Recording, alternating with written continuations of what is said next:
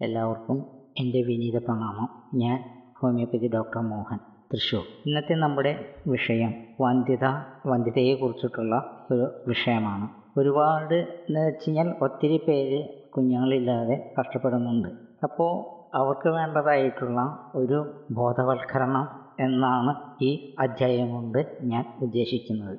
ഇത് ഒരു മൂന്ന് എപ്പിസോഡായിട്ട് ചെയ്യുവാനാണ് ഞാൻ തീരുമാനിച്ചിട്ടുള്ളത് അതിന്റെ പ്രഥമ ഘട്ടം ആണ് ഞാനിപ്പോൾ ഇവിടെ പറയാൻ പോകുന്നത്. കുഞ്ഞുങ്ങൾ ഉണ്ടാകാത്തത് ഉണ്ടാകാത്തതിനെ സ്ത്രീയെ മാത്രം കുറ്റപ്പെടുത്തുകയും ശപിക്കുകയും ഉപേക്ഷിക്കുകയും ചെയ്തിരുന്ന ഒരു കാലഘട്ടം നമുക്ക് മുമ്പേ ഉണ്ടായിരുന്നല്ലോ. എന്നാൽ കുഞ്ഞുങ്ങൾ പിറക്കാത്ത വന്ധ്യതയുടെ കാരണങ്ങളിൽ തുല്യ ഉത്തരവാദിത്തം സ്ത്രീക്കും പുരുഷനും ഒരുപോലെയാണ്. അതായത് ഉത്തരവാദിത്തം സ്ത്രീ പുരുഷ ഭേദമന്യേ ഉണ്ട് എന്ന് നമ്മൾ തിരിച്ചറിയേണ്ടതാണ്. വന്ധ്യത ഒരു രോഗമായിട്ട് നമുക്ക് പരിഗണിക്കാനാകില്ല എന്നുണ്ടെങ്കിലും അപൂർവമായിട്ട് ചികിത്സയുടെ ആവശ്യത്തിന് വരുന്നുള്ളൂ. കുറച്ച് പേര് പുരുഷന്മാരുടെ അപാകതകൾ മൂലവും കുറച്ച് പേരിൽ സ്ത്രീകളുടെ അപാകതകൾ കൊണ്ടും കുറച്ച് പേരിൽ രണ്ടുപേരുടെയും പ്രശ്നങ്ങൾ കൊണ്ടും. എന്നാൽ ഇതൊന്നും കൂടാതെയും അജ്ഞാത കാരണങ്ങൾ കൊണ്ടും വന്ധ്യത സംഭവിക്കുന്നുണ്ട്. വന്ധ്യത ദമ്പതികളുടെ പ്രശ്നമായി കാണണം.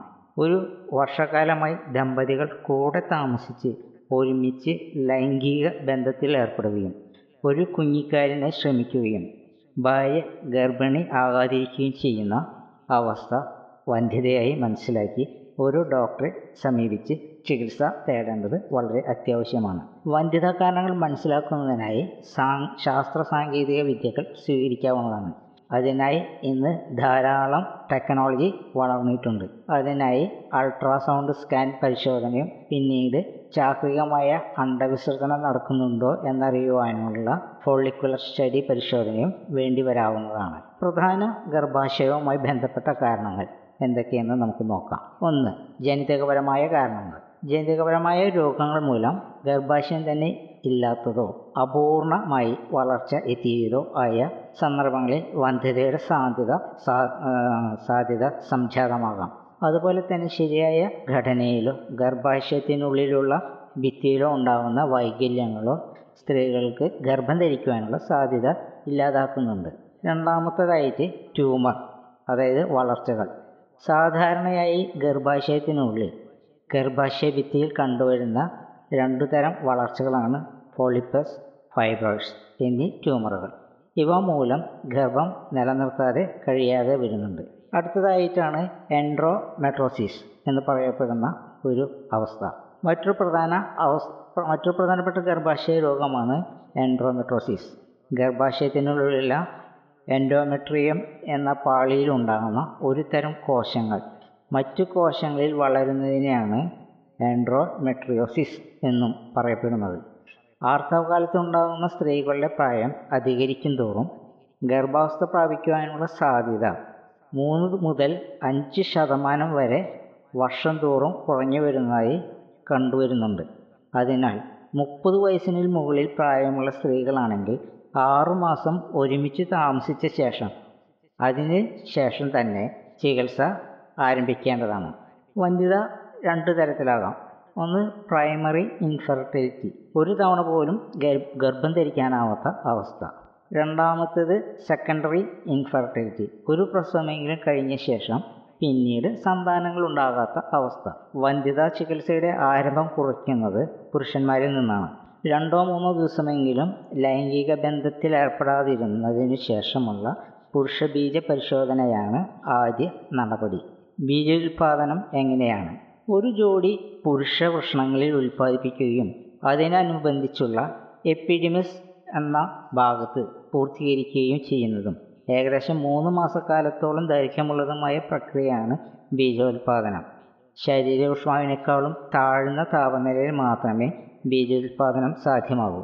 പ്രകൃതിയെ തന്നെ ബീജത്തിൽ പഴു പഴുപ്പിന്റെ അളവോ ശ്വേതരക്താണുക്കളുടെ അളവോ പരിധിയിലധികമുണ്ടെങ്കിൽ കൾച്ചർ പരിശോധനയ്ക്ക് വിധേയമാക്കാ വിധേയമാക്കുകയും അണുബാധയ്ക്കുള്ള മരുന്നുകൾ സേവിക്കുകയും ചെയ്യേണ്ടത് ആവശ്യമാണ്. പുരുഷവന്ധ്യതയുടെ കാരണങ്ങൾ അതായത് ഇൻഫെർട്ടിലിറ്റി ട്രീറ്റ്മെന്റ് ബീജ ബീജങ്ങളുടെ ഉൽപ്പാദന തകരാറുകൾ. മിക്കവാറും അറുപത് ശതമാനം പുരുഷവന്ധ്യതയുടെ കാരണം ബീജങ്ങളുടെ ഉൽപ്പാദനത്തിലുള്ള തകരാറുകളാണ്. എസ്പെർമിയ ഇത്തരം അവസ്ഥയിൽ ശുക്രൻ തന്നെ ഉണ്ടാകാത്തതോ പുറത്തേക്ക് വിസർജിക്കാത്തതോ ആയ അവസരം ഉണ്ടാകുന്നു. പ്രോസ്റ്റേറ്റ് ഗ്രന്ഥിയുടെ സർജറിക്ക് ശേഷമോ ചില രോഗങ്ങൾ മൂലമോ ബീജവാഹിനി കുഴലുകളിലുള്ള ബീജവാഹനകൾ ബീജവാഹിനി കുഴലുകളിലെ തടസ്സങ്ങൾ മൂലമോ ചില രോഗങ്ങൾക്കുള്ള മരുന്നുകൾ പതിവായി കഴിക്കുന്നത് കൊണ്ടോ ഇങ്ങനെ സംഭവിക്കാവുന്നതാണ്.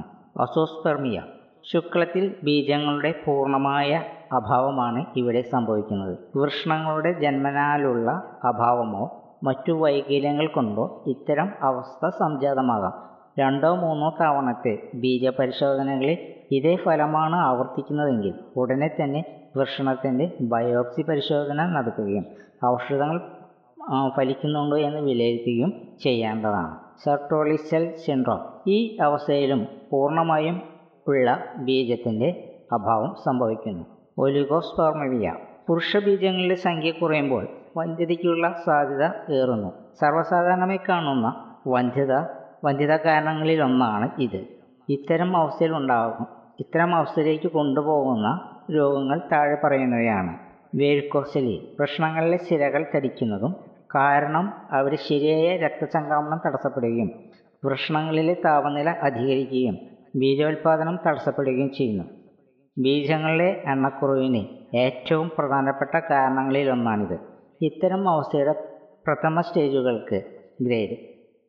ഹോമിയോ ഹെർബൽ ഔഷധങ്ങൾ വളരെ ഫലപ്രദമാണ്. പിന്നീടുള്ള സ്റ്റേജുകളിലാണെങ്കിൽ സർജറി ആവശ്യമായി വരാവുന്നതാണ്. അണുബാധ അലോപ്പതി ചികിത്സ മൂലം അതായത് മുണ്ടിനീര് തുണ്ടിവീക്കം പോലുള്ള രോഗങ്ങൾ ചിലപ്പോൾ വൃഷണങ്ങളെ ബാധിച്ച് ബീജോത്പാദനത്തെ തടസ്സപ്പെടുത്തുന്നു. സ്ത്രീകളാണെങ്കിൽ ഇത് സ്ഥാനങ്ങളിൽ ബാധിക്കുകയും ചെയ്യാറുണ്ട്. പുകവലി. പുകവലി മൂലം പുരുഷ ബീജോത്പാദനത്തിന് സാരമായി തന്നെ ബാധിക്കുന്നുണ്ട്. ടോർച്ചൻ അല്ലെങ്കിൽ ഇൻഷോറി. വൃഷണങ്ങൾക്ക് ഏൽക്കുന്ന ആഘാതങ്ങളോ മുറിവുകളോ ടോർഷൻ എന്ന അവസ്ഥയോ ബീജോത്പാദനത്തിന് സാരമായി തടസ്സപ്പെടുത്താവുന്നതാണ്. ചില മരുന്നുകളും റേഡിയേഷനുകളും ബീജോത്പാദനത്തിനെ പ്രതികൂലമായി ബാധിക്കാറുണ്ട്. ആന്റിസ്പാം ആന്റിബോഡി അതായത് എ എസ് എ എന്ന് പറയപ്പെടുന്നു. ബീജാണുക്കൾക്കെതിരെ പ്രവർത്തിക്കുന്ന ഇത്തരം ആന്റിബോ ആന്റിബോഡി ബീജങ്ങളുടെ ചലനശേഷിയും അണ്ഡവുമായുള്ള സംയോഗത്തെയും തടസ്സപ്പെടുത്തുന്നു.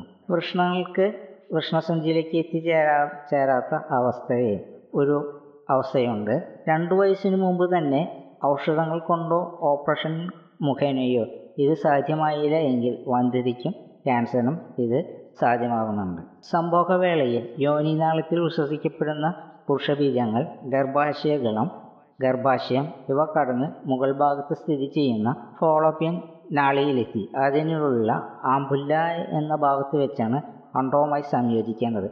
അതുകൊണ്ട് ബീജങ്ങളുടെ ചല ചലനശേഷിക്ക് വളരെ പ്രധാനമുള്ള ഒരു വസ്തുതയാണ്.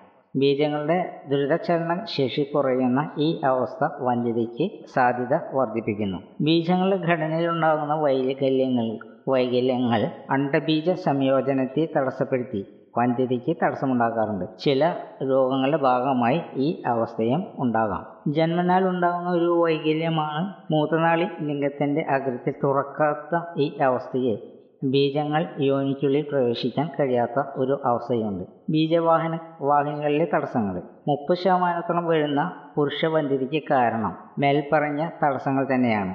ബീജവാഹിനി കുഴലുകളുടെ ജന്മന ഉള്ള അഭാവമോ ലൈംഗിക രോഗങ്ങൾ കൊണ്ടുണ്ടാകാവുന്ന തടസ്സങ്ങളോ സർജറിക്ക് ശേഷമുള്ള തടസ്സങ്ങളോ കാരണങ്ങൾ കൊണ്ട് ബീജങ്ങൾ ഉൽപ്പാദിപ്പിക്കപ്പെടുന്നുവെങ്കിലും അവയെ മൂത്രനാളി വഴി പുറത്തേക്ക് എത്തിക്കുവാൻ കഴിയുന്നില്ല. ചില സന്ദർഭങ്ങളിൽ സ്ഖലന സമയത്ത് ബീജങ്ങൾ പിന്നിലേക്ക് മൂത്രസഞ്ചിയിലെത്തുന്ന അവസ്ഥയുമുണ്ട്. സംഭവത്തിന് ശേഷം മൂത്രം പരിശോധിച്ചാൽ ഈ അവസ്ഥ മനസ്സിലാക്കാനായിട്ട് സാധിക്കും. അടുത്തതായിട്ട് ചില പ്രശ്നങ്ങൾ കൂടി പറയാവുന്നതാണ് നമ്മുടെ ലൈംഗികമായുള്ള ചില കാരണങ്ങൾ ഉദ്ധാരണ പ്രശ്നങ്ങൾ. ഭാഗികമോ പൂർണമായോ ഉദ്ധാരണ പ്രശ്നങ്ങൾ മൂലം ലൈംഗിക ബന്ധത്തിൽ ഏർപ്പെടാൻ സാധിക്കാത്ത ഒരു അവസ്ഥ സംജാതമാകാറുണ്ട്. സ്കലന പ്രശ്നങ്ങൾ. സംഭോഗത്തിന് മുമ്പ് തന്നെ സ്കലനം സംഭവിക്കുന്നത് അല്ലെങ്കിൽ സ്കലനം തന്നെ സംഭവിക്കാത്തതോ ആയ അവസ്ഥ. പ്രമേഹം പോലുള്ള ചില രോഗങ്ങളുടെ ഭാഗമായോ സർജറി മൂലമോ നാടിഞ്ഞെരുമ്പുകൾക്കുണ്ടാകുന്ന ക്ഷതങ്ങൾ മൂലമോ സ്കലനം സംഭവിക്കാതിരിക്കാം. പുരുഷന്മാരിലെ അമിതമായ ഉത്കണ്ഠാഭയം ഉത്കണ്ഠ ഭയം വിഷാദം തുടങ്ങിയ മാനസിക പ്രശ്നങ്ങളാണ്. ഏറെക്കുറെ ഉദ്ധാരണ പ്രശ്നങ്ങൾക്കും ശീഘ്രസ്ഖലനത്തിനും കാരണമാകുന്നത്. ഇതിനായി ദമ്പതികൾക്ക് കൗൺസിലിങ്ങും സംയുക്തമായി ചെയ്യാവുന്ന ചില സംഭോഗ പരിശീലനങ്ങളും യോഗയും നൽകുന്നതിനോടൊപ്പം ഹോമിയോ ഹെർബൽ ഔഷധങ്ങളും പ്രതിവിധിയായി നൽകാവുന്നതാണ്. ഹോർമോണിന്റെ തകരാറുകൾ ബീജോത്പാദനത്തിനെ നിയന്ത്രിക്കുന്ന അന്തർസ്രാവ ഗ്രന്ഥികളുടെ പ്രവർത്തന തകരാറുകൾ കൊണ്ട് ബീജോൽപാദനം തടസ്സപ്പെടുന്നു. ഇവ കൂടാതെ പ്രത്യുൽപാദന അവയവങ്ങൾക്കുണ്ടാകുന്ന ക്യാൻസറുകൾ വീക്കങ്ങൾ മറ്റു രോഗങ്ങൾ ഇവയും വന്ധ്യതയ്ക്ക് കാരണമാകാറുണ്ട്. വന്ധ്യതയെ സംബന്ധിച്ച് പിന്നെ വേറെ ചില കാര്യങ്ങൾ കൂടി പറയാനുണ്ട്.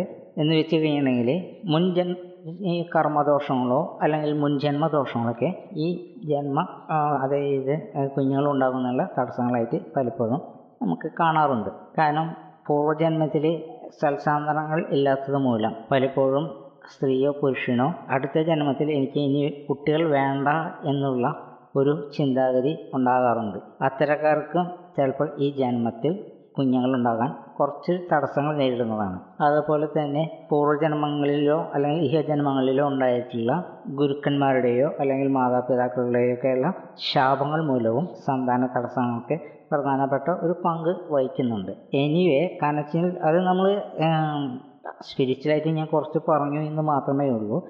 അപ്പോൾ ഇതിങ്ങനെ കുറച്ച് കാര്യങ്ങളൊക്കെ നമ്മളിങ്ങനെ മനസ്സിലാക്കി കഴിഞ്ഞാൽ വന്ധ്യതയുടെ കാര്യങ്ങൾ കാരണങ്ങൾ നമുക്ക് മനസ്സിലാക്കാം. ഇനി അടുത്തൊരു എപ്പിസോഡിൽ നമുക്ക് അടുത്ത വിഷയമായി ഇതിന്റെ തുടർച്ച നമുക്ക് കേൾക്കാവുന്നതാണ്. എന്റെ ഈ പ്രഭാഷണം കേട്ടിരുന്ന എല്ലാവർക്കും എന്റെ വിനീത നമസ്കാരം. നന്ദി.